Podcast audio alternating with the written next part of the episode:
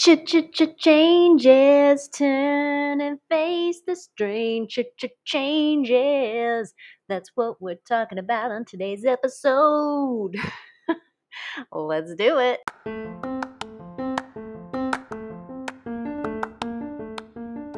Welcome to the Internal Customer Handbook, a work culture podcast for people who lead people.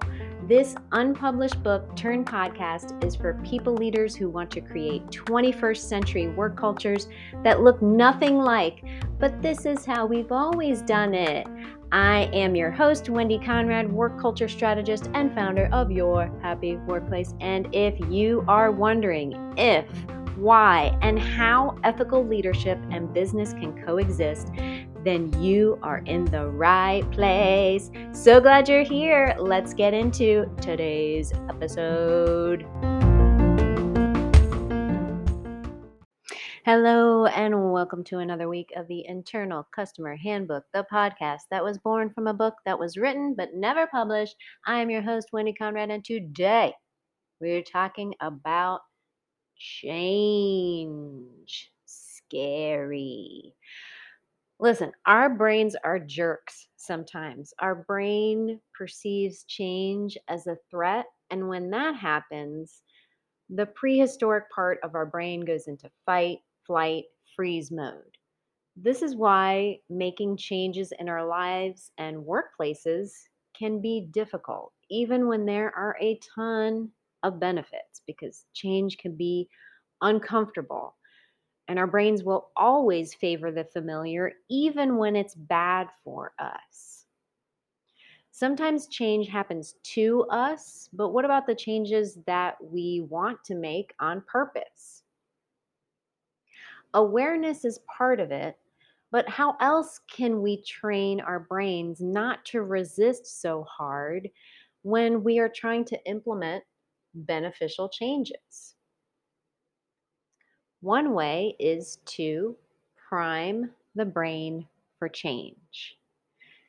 And we can do that by doing something different regularly. Think about it. If each of your days is the same, one little change could throw your brain into such a state that, like, cartoon smoke's coming out of your ears. But if you're primed for change, if change that you are doing on purpose is the routine, then our jerky brains won't have such a knee jerk reaction. Want to start easy? Start with something small like brushing your teeth with your non dominant hand, or taking a different route to work, or eating something different for breakfast then maybe work up to some bigger things like creating a workplace wellness plan when there wasn't one before and doing that with the team or revamping your hiring and onboarding processes to be more equitable. Prime your team for change too by not doing everything the same all the time. So, switching up your meetings, maybe now, that's not for every team, but that may be something that your team would be open to switching up the time, doing something different at your meetings, um, asking for volunteers to take on different responsibilities for the day or the week. Get creative on how you can shake things up a bit in your organization.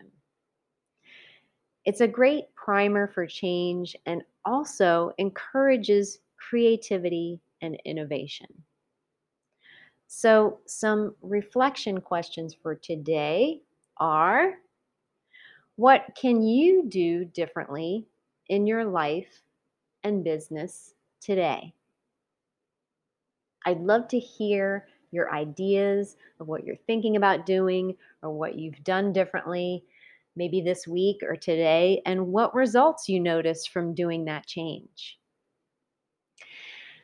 That's all I got for you today on the Internal Customer Handbook podcast. I'm your host, Wendy Conrad, and I hope to see you next time.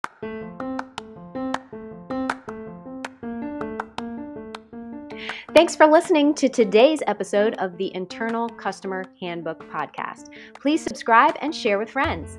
Want to send an email for the mailbag segment? I'd love to answer your work culture questions or hear your bad boss or toxic workplace stories to be shared right here on the podcast.